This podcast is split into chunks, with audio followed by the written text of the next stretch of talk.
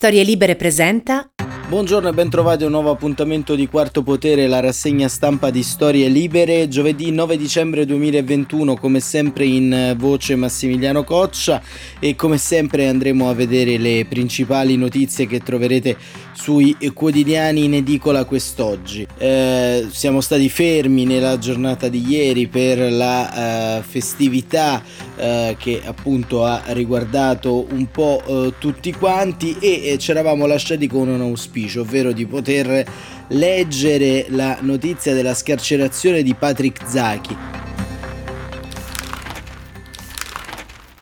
e così è stato perché Patrick Zaghi è stato liberato proprio nella giornata di ieri, esattamente nel pomeriggio, ha abbracciato eh, per prima la madre, poi la sorella e poi gli amici che hanno eh, nell'arco di questi eh, due anni tenuto sempre accesa la luce sulla sua eh, detenzione con mobilitazioni che hanno coinvolto eh, tantissimi strati della società civile italiana ed europea e in particolar modo grazie al grande lavoro di Amnesty International. E ehm, abbiamo auspicato questa eh, liberazione, questa scarcerazione perché eh, in qualche modo eh, avevamo eh, il sentore che la storia di Patrick Zaki potesse finire male, potesse finire male come è finita male la storia di Giulio Reggeni.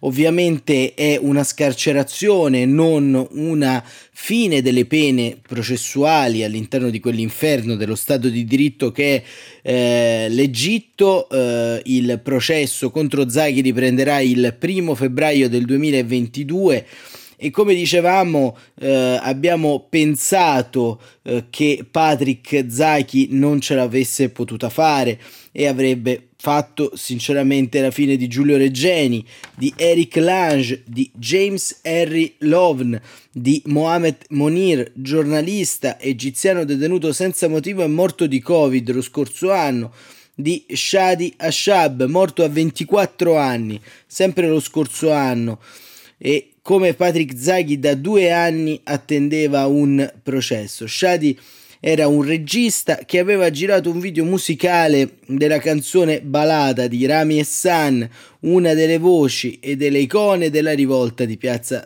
Tahir. Patrick avrebbe potuto fare la fine di altri 1058 cittadini egiziani uccisi nell'arco di questi anni.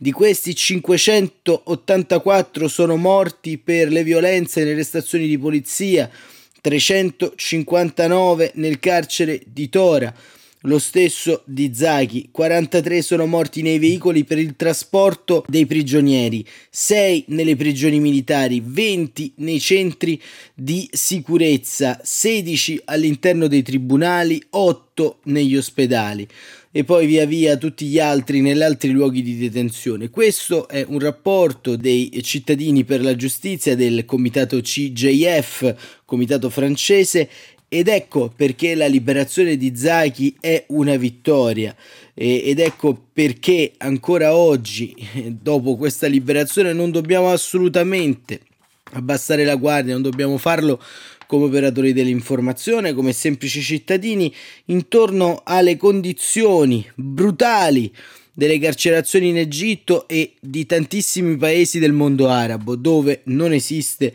lo Stato di diritto e dove essere un eh, cittadino è più pericoloso quasi di essere un militare al fronte.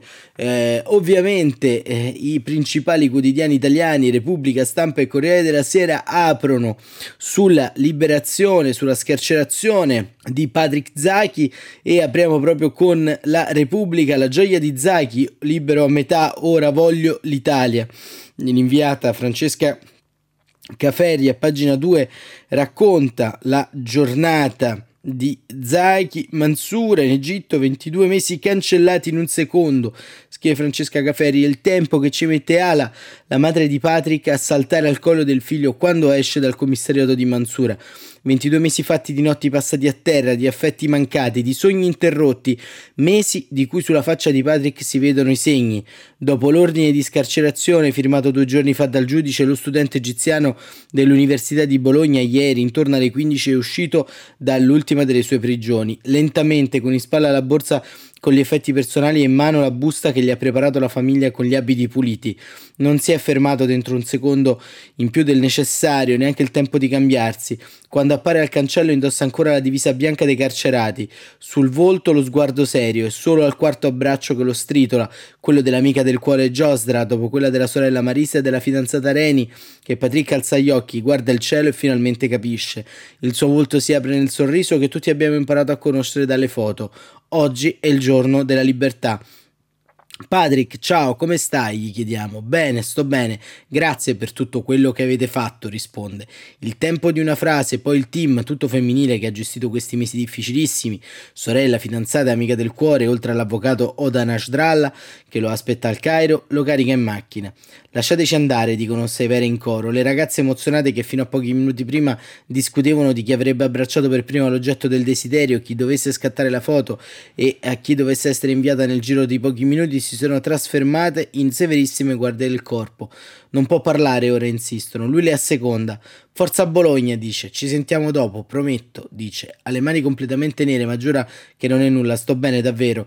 Lo sportello si chiude e la macchina parte verso una vita che si capisce subito, almeno per il momento, non sarà la stessa che Patrick ha lasciato la notte del suo arresto all'aeroporto del Cairo il 7 febbraio del 2020. Perché Patrick non è ancora libero del tutto, le sue donne, meglio ancora di lui, questo lo sanno benissimo. Due giorni fa un giudice accogliendo finalmente la richiesta dell'avvocatessa Nastralla lo ha scarcerato, ma il primo febbraio dovrà tornare in aula, qui a Mansura, per rispondere dell'accusa di diffusione di notizie false e dannose per lo Stato egiziano. Rischia fino a 5 anni di carcere. Poi ancora sospeso, c'è un secondo provvedimento, quello aperto l'estate scorsa, senza che la difesa ne fosse comunicata la notizia. L'accusa è associazione terroristica reato che l'Egitto imputa oggi a migliaia di detenuti politici. La pena in questo caso va fino a 12 anni. La speranza è che questo secondo provvedimento venga lasciato cadere e che il primo venga comminata una pena lieve, uguale o inferiore ai mesi già scontati in carcere. In questa maniera i pubblici ministeri egiziani avrebbero la soddisfazione di una condanna, ma Patrick sarebbe definitivamente libero e potrebbe tornare in Italia, completare i suoi studi a Bologna, soprattutto come chiede, come chiede dall'inizio di questa vicenda. Perché tutto questo avvenga, scrive Francesca Caferri, però occorre tenere un profilo basso, bassissimo, e questo è uno dei punti chiavi della trattativa che nei mesi scorso ha coinvolto la rappresentanza diplomatica italiana al Cairo, quella americana e la controparte egiziana. Per questo ai giornalisti che lo aspettavano fuori dal commissariato e che poi lo vanno a trovare a casa, Patrick può dire pochissimo. Per questo le sue donne vigilano su ogni parola con la massima attenzione, molta di più di quella che si percepisce immediatamente, ci metterebbe lui. Benvenuta, benvenuta. Il sorriso con cui ci apre la porta di casa un'ora dopo averci salutato in strada, questo lo illustra benissimo. Abbandonati gli abiti bianchi, indossa jeans scuri e una maglia nera. Ai piedi finalmente ha delle scarpe normali, con i lacci, non quelle da carcerato con cui abbiamo, lo abbiamo sempre visto. Intorno a lui scodinzola felice Julie, la cagnolina di famiglia. Già gli ha riempito il golfo di peli bianchi, ma non è ancora abbastanza, vorrebbe stare sempre in braccio a lui. Padre che ci fa sedere, finalmente rilassato, finalmente simile all'immagine che abbiamo imparato a conoscere dalla foto. È dimagrito, non ha più le guance rotonde. Ha sostituito gli occhiali da Harry Potter con una montatura nuova che lo fa sembrare più grande. Ma è un'altra persona rispetto a quello con cui abbiamo parlato dalla gabbia del tribunale poco più di due mesi fa. Avrebbe una gran voglia di chiacchierare a stento si attiene alle regole che gli sono state dettate. Sto benissimo, sono davvero felice e sono ancora sotto shock. Quando mi hanno portato alla stazione di polizia non avevo capito cosa stesse succedendo. Non mi avevano detto che mi avrebbero rilasciato. Pensavo che mi volessero farmi rispondere di altre accuse, anche quando mi hanno detto che stavano per lasciarmi andare. Ma non ci credevo, ero convinto che mi stessero prendendo in giro, ma ora sono qui con la mia famiglia, la mia fidanzata e i miei amici e sono felice. Sulla sua testa un'enorme immagine di Cristo, il simbolo della devozione che non ha mai abbandonato questa famiglia e che ha aiutato soprattutto la signora Ala ad andare avanti in questi mesi. Patrick neanche la guarda, tutto concentrato com'è a seguire quello che accade intorno a lui. Cosa vuoi dire all'Italia? Grazie. Grazie a tutti gli italiani, ai partiti politici che hanno preso a cuore il mio caso e prima di tutto Bologna. Grazie. Bologna è la mia città, la mia università, la mia alma mater. Tornerò il prima possibile, perché lì c'è la mia gente, grazie ad Amnesty International, Riccardo Nuria, tutto il suo gruppo, e grazie alla mia prof, Rita Monticelli, la mia mentore. E con l'italiano come te la cavi dopo due anni di carcere? Non troppo bene, dico solo qualche parola. Allora, insomma, parlo italiano così e così. Prometto che dalla prossima settimana mi rimetterò a studiare, perché quando torno voglio parlare bene. Un'altra risata e il tempo delle chiacchiere ufficiali finisce qui. Spento il registratore si rilassa. Racconta dei tanti libri letti in carcere, Dostoevsky, Saramago e l'intera l'intera saga di Elena Ferrante. Bellissima, dice, la migliore letteratura di Elena che ho mai letto. Non vedo l'ora di andare a Napoli, io adoro Napoli. Ti ci verrò una guardia del corpo adesso, lo sai, sei famoso ormai, ride. E anche i volti delle tre donne che seguono passo passo la nostra conversazione per un momento si rilassano. Lo so, lo so, va bene lo stesso. Già, va bene lo stesso, non è la normalità quella che stasera si respira a casa della piccola de, eh, scusate, a casa della famiglia George Zaki, il piccolo salone ricolmo di immagini sacre è pieno di amici e parenti venuti a salutare il ragazzo. C'è poco tempo perché Patrick vuole andare al Cairo immediatamente per vedere gli amici dell'università e i colleghi dell'EPR, l'ONG col quale collaborava e che in questi mesi è stata prima fila nella sua difesa, e per togliersi l'atmosfera di Mansura, la città dove tutto ha avuto origine dove è stato depositato il primo atto di accusa nei suoi confronti, quello che ha portato al fermo il 7 febbraio al Cairo, di quello che è successo quella notte e delle torture subite, stasera qui nessuno vuole parlare. Il protagonista di questa vicenda, scrive Francesca Caferri, probabilmente vorrebbe, perché in fondo è questo il motivo che l'ha spinta a lasciare l'ovattata atmosfera della comunità copta di origine per unirsi ai rivoluzionari di Piazza Tahir prima e agli attivisti dell'Epir dopo. Ma sa che non può. Ci vediamo in Italia, magari già per il prossimo semestre, dice. Quello che inizia a marzo. L'obiettivo per Zaki oggi è questo. E per ora centrarlo è, è la scelta obbligata. E la scelta obbligata passa per il silenzio.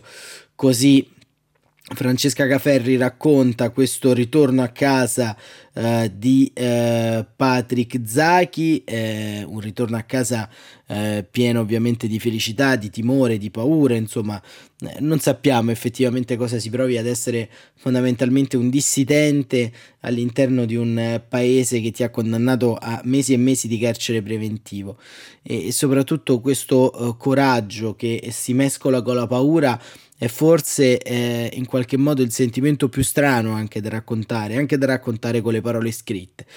E al lato di questo pezzo interessante e bello di Francesca Caferri c'è l'intervista di Vincenzo Nigro a um, Anwar Sadat, leader del Partito della Riforma e dello Sviluppo, eh, che appunto commenta la vicenda di Patrick Zaghi, vince la diplomazia, ora l'Italia insista sui diritti in Egitto ho scritto eh, una lettera di complimenti al vostro ambasciatore Giampaolo Cantini, dice Sadat, che appena rientrato a Roma mi sono rallegrato con l'attuale ambasciatore Quaroni e grazie al loro lavoro silenzioso e professionale se Patrick Zaghi è libero. Stanno facendo un ottimo lavoro, è quello che si chiede alla diplomazia, esplorare con discrezione tutte le possibilità di dialogo fra due governi che sono in disaccordo. Sul caso Regeni ci sarà ancora bisogno del loro supporto, assieme al lavoro che qui in Egitto cre- chi crede nelle riforme fa ogni giorno e non si possa non rispondere a un paese amico come l'Italia. Chi parla è Mohamed Anwar Sadat, 66 anni, capo del Partito della Riforma e dello Sviluppo, un gruppo con 15 deputati al Parlamento egiziano. Suo nonno Anwar fu il leggendario presidente che firmò la pace con Israele e venne ucciso dai fratelli musulmani esattamente 40 anni fa, il 6 ottobre del 1981. Sadat da mesi ha iniziato a lavorare sui diritti umani dei circa 65.000 prigionieri politici in Egitto. Io sono il responsabile di un gruppo politico che voi chiamereste riformista. Credo che in questa fase sia necessario spingere il governo e il presidente Sisi a mantenere i segnali che sta lanciando sui diritti umani, a rendere effettivi i miglioramenti promessi, ma se viene meno il confronto con i paesi amici come l'Italia, se viene meno il dialogo fra le persone di buona volontà, il Cairo prevarrà chi vuole tornare al muro contro muro e chi pagherà saranno innanzitutto i cittadini egiziani. Come giudica la libertà di Zaghi? Sapevo che sarebbe accaduto, una notizia molto positiva e ora proviamo a costruire, dice Sadat, quello che si è rotto tra noi e l'Italia. Ho seguito da vicino il caso Zaghi, sono stato in contatto con la famiglia e con la vostra diplomazia. È importante che Zaghi sia tornato alla famiglia. Adesso il nostro procuratore generale non farà appello contro la decisione del tribunale di rilasciarlo. La corte comprende che Zaghi è un giovane studente, per lui due anni in carcere sono stati abbastanza. Signor Sadat, molti dicono che le ultime aperture e le riforme annunciate del presidente Al-Sisi siano solo un trucco, un'operazione cosmetica, chiede Vincenzo Nigro. Per questo noi dobbiamo continuare ad un'operazione politica che consolidi il ritorno al rispetto dei diritti civili nel mio paese. In ottobre è stato sospeso lo stato d'emergenza, a settembre si è avviata la creazione di una National Strategy for Human Rights che viene seguita da vicino da un grande alleato dell'Egitto, gli Stati Uniti. Torniamo a Zaghi e all'Italia, rimane il doloroso caso Reggeni. La notizia della liberazione di Zaghi è molto positiva, anche per gestire il caso Reggeni. Dobbiamo provare a ricostruire quello che è andato in crisi fra Italia e Egitto. Io credo che noi egiziani dovremmo chiedere scusa alla famiglia Reggeni, perché i responsabili non sono stati ancora catturati. Il loro diritto a chiedere giustizia e verità è sacrosanto. Io sono convinto che soltanto con un lento lavoro di miglioramento del mondo in cui opera il sistema egiziano potremmo procedere anche su questo dossier. E questo era Anwar Sadat, leader del Partito della Riforma e dello Sviluppo, intervistato da eh, Vincenzo Nigrio, ma eh, Giuliano Foschini eh, nella pagina 4, sempre di Repubblica, ci porta appunto eh, dall'altra parte della barricata, ovvero dal caso Reggeni, il gelo dei genitori di Reggeni in attesa di un passo della Farnesina, la famiglia del ricercatore italiano ucciso al Cairo domani al Teatro Comunale di Genova per chiedere un intervento dopo lo stop pro- del processo agli aguzzini. Quindi c'è un disegno, scrive Foschini, di Maro Biani, Giulio ha la faccia interrogativa, un maglione verde, la camicia rossa che gli spunta da sotto i polsini, che racconta meglio di ogni altra parola, faccia le, scusate, che racconta meglio di ogni altra parola l'altra faccia della linea che unisce l'Italia e l'Egitto, quella torturata, riconoscibile solo dalla punta del naso, per usare le parole della signora Paola, di Giulio Reggeni, il ricercatore italiano ucciso dai servizi di sicurezza egiziani, secondo la Procura di Roma, a febbraio del 2016. E ancora, senza giustizia, la liberazione di Zaghi arriva infatti in un momento molto delicato della battaglia della ricerca della verità sulla morte di Giulio. Negli ultimi due mesi sono accaduti due fatti cruciali, la decisione del Tribunale di Roma di non celebrare il processo ai quattro agenti della National Security per l'omicidio Reggeni, in assenza dei domicili degli imputati, che il Cairo non vuole comunicare e la durissima reazione della Commissione parlamentare d'inchiesta che individua gli apparati del governo egiziano come responsabili dell'assassinio. Dunque, secondo l'Italia, i responsabili dell'omicidio sono nel palazzo di governo di Al-Sisi, lo stesso palazzo che ha depistato, non ha collaborato alle indagini e ora impedisce il processo. Quindi è la domanda che si ripetono da settimane i genitori di Giulio, Paolo e Claudia, insieme con il loro legale Alessandra Ballerini, in attesa di una risposta del governo che invece non è arrivata. Palazzo Chigi aveva compiuto un gesto importantissimo, dall'altissimo valore simbolico, costituendosi parte civile nel procedimento prima che il tribunale rinviasse tutto. Ma evidentemente ora è necessario compiere altri passi se non si vuole fare il gioco dell'Egitto, allungare i tempi affinché tutto cada nel dimenticatoio i piani su cui si gioca la partita sono due. Uno riguardano i rapporti internazionali con l'Egitto, che sono, perlomeno per quanto riguarda il dossier Regeni, su un binario morto da due anni. L'ex ambasciatore Giampiero Cantini era stato inviato al Cairo con una lettera di incarico molto chiara che conteneva una serie di passi e di obiettivi da raggiungere nei rapporti con l'Egitto.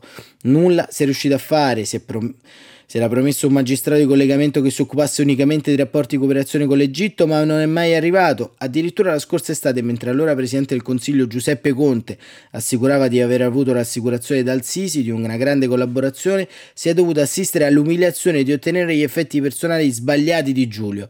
Il governo egiziano aveva promesso sarebbero stati restituiti ai genitori, era volata una delegazione della nostra intelligence a prenderli, invece sono stati spediti borselli e occhiali che a Giulio non erano mai appartenuti. Da agosto è stato nominato nuovo ambasciatore Michele Guaroni, che però non ha nemmeno preso contatti con la famiglia e che si trova di fronte a un compito difficilissimo, ottenere il domicilio dei quattro imputati. Condizione imprescindibile, secondo la Corte d'Assise di Roma, il gruppo la pensa diversamente, per poter celebrare il processo. La seconda strada è di tipo tecnico, la vicenda Regeni ha posto chiaramente un problema, un principio cristallino a difesa dei diritti degli imputati. Non ci può essere un processo se l'imputato non è a conoscenza delle accuse che gli vengono mosse. Può essere usato dagli imputati per evitare il processo. Basta infatti che il proprio Stato, scrive Foschini, non consenta la notifica degli atti per impedire che il processo venga celebrato. Ecco perché c'era chi stava ragionando a Chigi al Ministero della Giustizia per pensare a una norma che impedisca tale scempio. Per esempio, in casi come questo basta notificare l'atto all'ambasciata per dare la notifica come è avvenuta, ma la strada era assai stretta e anche per questo sembra stata abbandonata nelle ultime settimane. C'è chi poi spinge sull'arbitrato internazionale, un'ipotesi che però non convince affatto la famiglia, che teme un'ulteriore dilazione dei tempi. Intanto però nulla si sta muovendo. Ecco perché domani Paola e Claudio con l'avvocato Ballerini in un evento pubblico al Teatro Leonora Duse di Genova, dalle 21 in diretta sul sito di Repubblica, chiederanno consiglio agli amici su cosa fare oggi per Giulio. Sullo sfondo, la domanda sempre la stessa. Quindi, e quindi, come dice Giuliano Foschini, scrive Giuliano Foschini, ce lo domandiamo anche noi, quindi, quindi appunto la liberazione di Patrick Zaghi in qualche modo aumenta forse anche lo iato e il rammerico per quello che sta andando eh, male fondamentalmente nella vicenda di Giulio Reggeni, una vicenda che è molto più complessa eh, di eh, quello che eh, appare e, e, soprattutto una partita a scacchi fatta tra eh, un paese che ha evidenti problemi di cura dello Stato del diritto e, e un altro che sostanzialmente eh, l'Italia si è trovato certamente in posizioni eh, alle volte ambigue, c'è da dire, ad un certo punto c'è stata una presa di consapevolezza da parte della politica, ma per troppo tempo sostanzialmente il caso Regeni è stato solamente ad appannaggio di alcuni, di alcuni che in qualche modo facevano parte di una minoranza parlamentare e, e, dei tanti altri che hanno pressato affinché non si guastassero i rapporti economici diplomatici con l'Egitto. Ma tutti quanti sanno che non ci può essere nessun rapporto diplomatico sano se non vi è un rapporto rispetto ai diritti umani sia dei nostri connazionali che di tutto quanto uh, il uh, cotè uh, delle democrazie liberali nei paesi di approdo rispetto agli affari che si possono fare. Marco Pannella diceva che lì dove vi è eh, strage eh, di diritto vi è strage di popoli e in questo caso eh, diciamo è applicabile all'Egitto ma a tutte quante una serie di paesi nel Mediterraneo. E noi andiamo avanti con la rassegna stampa perché eh, passiamo al Corriere della Sera che abbiamo detto apre anche qui con eh, Giulio Reggeni e c'è un eh, diciamo una narrazione similare insomma Marta Serafini racconta quello che appunto accade all'interno di eh, casa di casa Zaki. Ehm, ma eh, c'è ehm, anzi scusatemi, sì, sempre sul Corriere della Sera c'è anche eh, un articolo di eh, Irene Soave che ci racconta l'esilio di Ahmed Naji, 36 anni e vive in Egitto ma è nato in Egitto ma vive a Las Vegas e che commenta la liberazione di Zaki. È una bella notizia, all'estero abbiamo seguito con ansia la vicenda di Zaki, all'estero perché in Egitto dubito che se ne sia potuta scrivere anche una riga. La stampa è controllata dal regime di Al-Sisi e i padri Zaghi in Egitto sono migliaia, ogni famiglia ne ha uno, persone incarcerate per pretesti per mantenere il terrore. Lo scrittore Ahmed Naji, 36 anni, nato a Mansura come Zaghi e dal 2018 in esilio a Las Vegas con la famiglia, è stato in carcere per gli stessi motivi, cioè per niente. In alcune eh, pagine del suo romanzo Vita e istruzioni per l'uso, in Italia edito da Il Sirente, comparivano uno spinello e scene di sesso e lui è stato incarcerato per oltraggio alla morale, è stato in prigione per due anni. Penso al blogger Ahmed Duna, arrestato da tutti gli ultimi governi, allo scrittore Alaa Abdel El Fattah, che da 15 anni vive fuori e dentro il carcere, i resoconti di Najid da due anni in prigione, l'umanità dei compagni in cella, le torture dei secondini. E non riesco a parlarne, dice ancora. Ora è libero da tre anni, ma sto peggio che in carcere, sono in esilio, non posso tornare a casa, ad agosto è morta mia madre e non so se vedrò mai la sua tomba. Il dominio inglese a fine Ottocento è iniziato con le torture degli inglesi sugli egiziani inermi, dopo 150 50 anni gli egiziani possono torturare un italiano e nessuno si ribella. Il mio paese fa paura, così lo scrittore. E ehm, Invece sulla stampa c'è un colloquio molto interessante di eh, Francesca Paci con un altro sopravvissuto e rilasciato al carcere di eh, Tora, Khaled Duad, 51 anni, eh, giornalista e politico che fu rilasciato ad aprile, lui costretto a dormire sul pavimento. Eh, insieme nel terribile carcere di Tora siamo sopravvissuti grazie ai libri. Mi sembra un miracolo che Patrick Zaghi sia fuori quando a novembre I giornalisti Isham Fuad e Ossam Moanes sono stati condannati a quattro anni per imputazioni analoghe. Abbiamo temuto il peggio. Anche lui pensava che a essere ottimisti avrebbe preso due anni. L'avevo rivisto in cella un anno e mezzo fa e poi di nuovo all'inizio non sapevo se piangere perché era stato arrestato o ridere dalla gioia di rivederlo dopo tanto tempo. Avevamo lavorato insieme alla campagna di Khaled Ali per le presidenziali del 2018, lo conoscevo bene, sebbene ci fossimo persi di vista. Trovarlo lì dentro così giovane mi faceva male, con i suoi 30 anni Patrick potrebbe essere mio figlio. Il primo giorno ci siamo abbracciati, lui aveva alle spalle 5 mesi di carcere e io 9.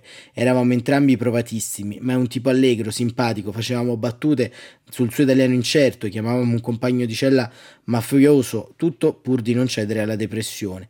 Khaled Duad ha 51 anni, un giornalista ma soprattutto è stato uno dei leader del partito di Mohamed Baradi eh, Dustur, che in arabo significa Costituzione, e ha lavorato come portavoce per il National Salvation Front, la coalizione del fu presidente Mohamed Morsi, un dinosauro per Egitto di Al-Sisi. Nell'ottobre del 2019, in seguito alle manifestazioni di piazza contro il caro vita, è stato incarcerato con l'accusa di partecipazione ad associazione terroristica e sottoposto a detenzione cautelare fino allo scorso aprile, quando senza preavviso è stato rilasciato misteriosamente, così come era stato catturato. E così durante le cicliche udienze di rinvio che ha incontrato Zaki tre volte, spazio angusto e tempo sospeso, eravamo detenuti in bracci differenti nell'enorme complesso penitenziario di Tora, Patrick era al Cairo il giorno dell'udienza, però tutti i detenuti in attesa di processo vengono portati nei sotterranei della corte, nell'istituto dei cadetti della polizia, e ci restano dalle 10 del mattino fino alle 5 del pomeriggio. È lì che tre volte tra luglio e novembre mi sono trovato un Patrick, con Patrick in una cella di 30-40 persone, politici e anche islamisti. Ah, la faccia del mio amico, la sorpresa, il sorriso, le battute sulla dietro dimagrante, quella bandierina della dorata squadra di calcio, il Zamalek, che era riuscito ad apputtarsi sulla divisa bianca dei carcerati, non stava bene. Chi starebbe bene lì dentro? Immaginate il vostro corpo perquisito regolarmente in ogni angolo e la rabbia di non poter esprimere la, la rabbia. Ma Patrick come me ha una storia politica e noi ce lo aspettiamo di finire in cella senza motivo. Speri sempre che non capiti a te, ma poi alla fine capita. Non ha paura, Khaled Duad, tutto è già successo, so come stava Patrick, ne parlavamo, lo immagino adesso coricarsi del suo letto e lo ripenso in carcere. Era meno fortunato di me che, dividendo la cella con un paio di sessantenni, aveva una branda di ferro su cui dormire. Lui e i suoi due compagni stendevano le coperte sul pavimento di quattro metri quadrati, un buco dentro, cui pure c'era un piccolo bagno. E aveva due ore d'aria, però poteva leggere giornali che a me erano preclusi. Diceva che lo aiutavano i libri, quelli che hanno salvato anche me. I testi politici sono proibiti nelle carceri egiziane, ma i manuali di storia e romanzi no. Capita così di leggere Camus, Kafka, Arthur Miller.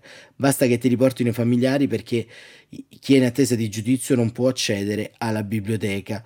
La stessa cosa per il cibo, se io che Patrick potevamo contare sul cibo esterno, un privilegio dei detenuti della classe media, se i visitatori erano ammessi una sola volta al mese, le visite cibo invece erano settimanali. C'era un frigo condiviso da 40 detenuti e un fornelletto elettrico in cella, per mangiare si mangiava, e tutto il resto è il problema. Adesso però Patrick è fuori, deve restarci, il processo non è finito e deve assolutamente tornare in Italia. Così eh, Khaled Daoud, eh, politico e dissidente del regime di Al-Sisi, racconta la sua detenzione insieme a uh, Zaki e uh, noi chiudiamo quest'ampia pagina che oggi abbiamo voluto e, e c'eravamo diciamo ripromessi di dedicare proprio a uh, Patrick Zaki eh, la chiudiamo spostandoci eh, su uh, diciamo un, altri due argomenti che eh, più o meno hanno a che vedere con i medesimi problemi sostanzialmente ovvero la giustizia e le diciamo i, cosiddetti eh, senza diritti, ovvero i detenuti e lo facciamo andando a leggere un articolo del dubbio di oggi scritto dall'avvocata Simona eh, Giannetti che eh, propone l'abolizione del carcere minorile e, e, quindi ed è un pezzo importante questo. Simona Giannetti sul dubbio scrive sarebbe legittima secondo Costituzione la limitazione dell'accesso dei minorenni detenuti alle misure alternative. Lo ha annunciato la Corte Costituzionale nel comunicato del 2 dicembre scorso osservando che non sono fondate le censure delle norme sui limiti massimi di pena previsti per consentire ai condannati minorenni di accedere alle misure di comunità dell'affidamento in prove ai servizi sociali e alle detenzioni domiciliari. Eh, questo è un tema che appare distante, ma invece è molto vicino a quello che abbiamo detto, perché la salute di un paese si misura proprio come abbiamo visto eh, sulle carceri e Simona Giannetti, avvocata e consigliere generale del Partito Radicale e dell'associazione Nessuno Tocchi Caino, eh, scrive eh, che ehm, appunto la razio sarebbe stata dunque nel fatto che non essendo previsti automatismi nei limiti di accesso per il minore resterebbe garantita l'individuazione del trattamento penitenziario e la salvaguardia dei principi costituzionali di protezione dell'infanzia e della gioventù, oltre che di finalizzazione rieducativa della pena. Censurati davanti alla Corte da parte del Tribunale Pinorenni di Brescia sono stati gli articoli 4 e 6 del decreto legislativo 121 del 2018 che prevedono l'affidamento in prova al servizio sociale e la detenzione domiciliare. La consulta ha stabilito la loro non contrarietà ai principi costituzionali. Non solo per la Corte, neanche sussisterebbe irragionevolezza nella scelta del legislatore, in quanto la stessa sarebbe risultato di una ponderazione tra gli interessi coinvolti. È da dire però che le norme in questione limitano al minore detenuto di poter accedere all'affidamento o alla detenzione domiciliare solo a un certo punto dell'esecuzione, quando cioè la pena residua da espiare sia al di sotto della soglia rispettivamente di 4 anni e 3 mesi di reclusione. Ebbene, a questo proposito la consulta argomenta che la decisione tiene in conto delle fondamentali esigenze di tutela connesse alle condotte criminose che siano state ritenute meritevoli di sanzioni penali elevate, cioè considerato, osserva sempre sul punto la Corte, che il limite di pena si realizzerebbe una ponderazione che non contrasterebbe con i diritti fondamentali per il condannato minorenne. In soldoni, dice la Giannetti, siccome i limiti di accesso non sono correlati al tipo di reato ma alla soglia di pena da espiare, non si creerebbe alcun automatismo.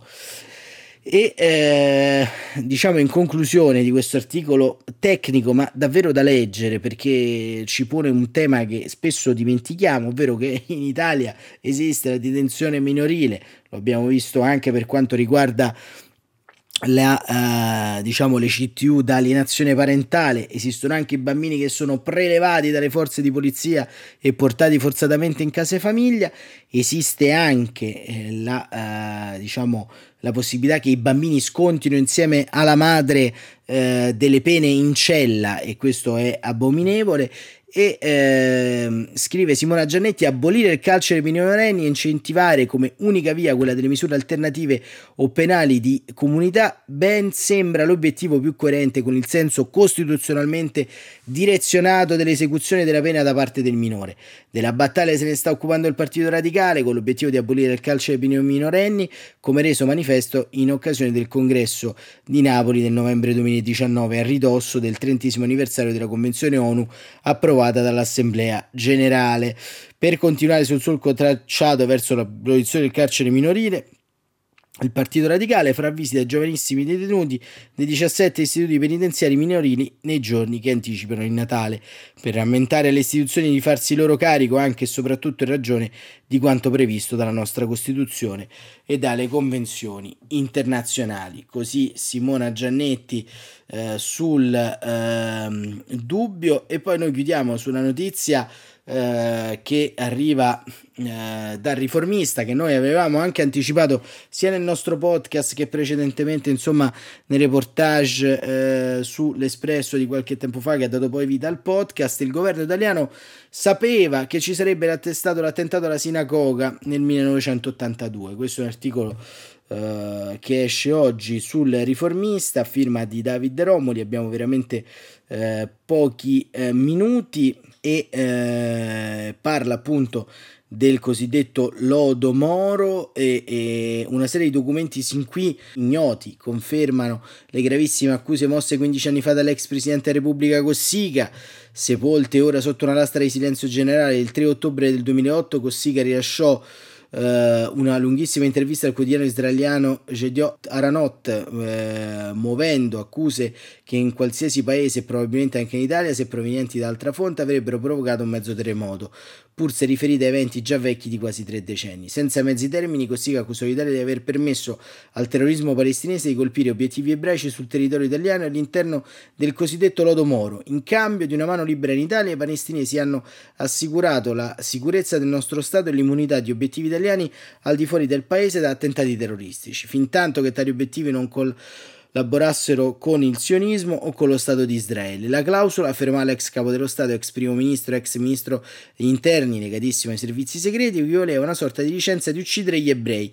fiancheggiatori dei sionisti, nonostante il Lodomoro. La conclusione di Cossiga era perentoria, vi abbiamo venduto.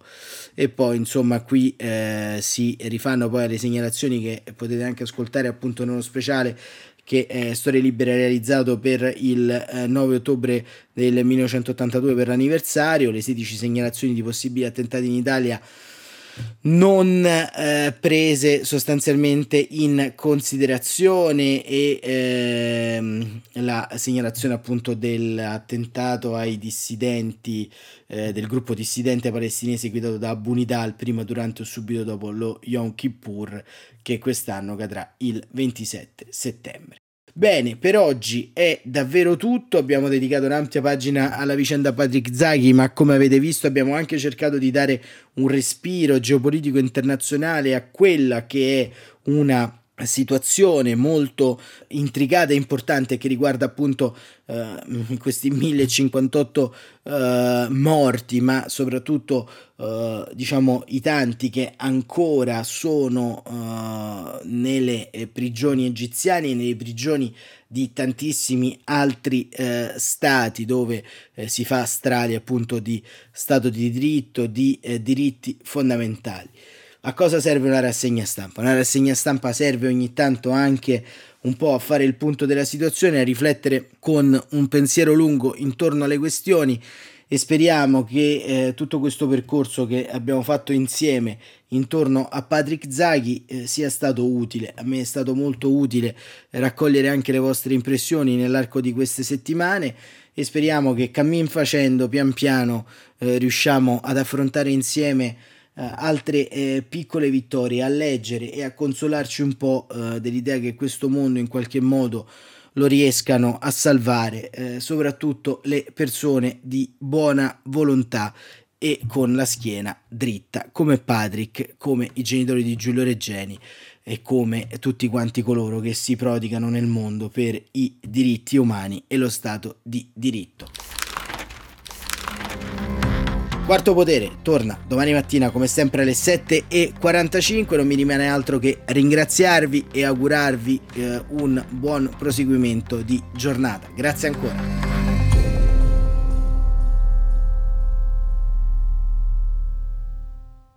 Una produzione storielibere.fm di Gianandrea Cerone e Rossana De Michele.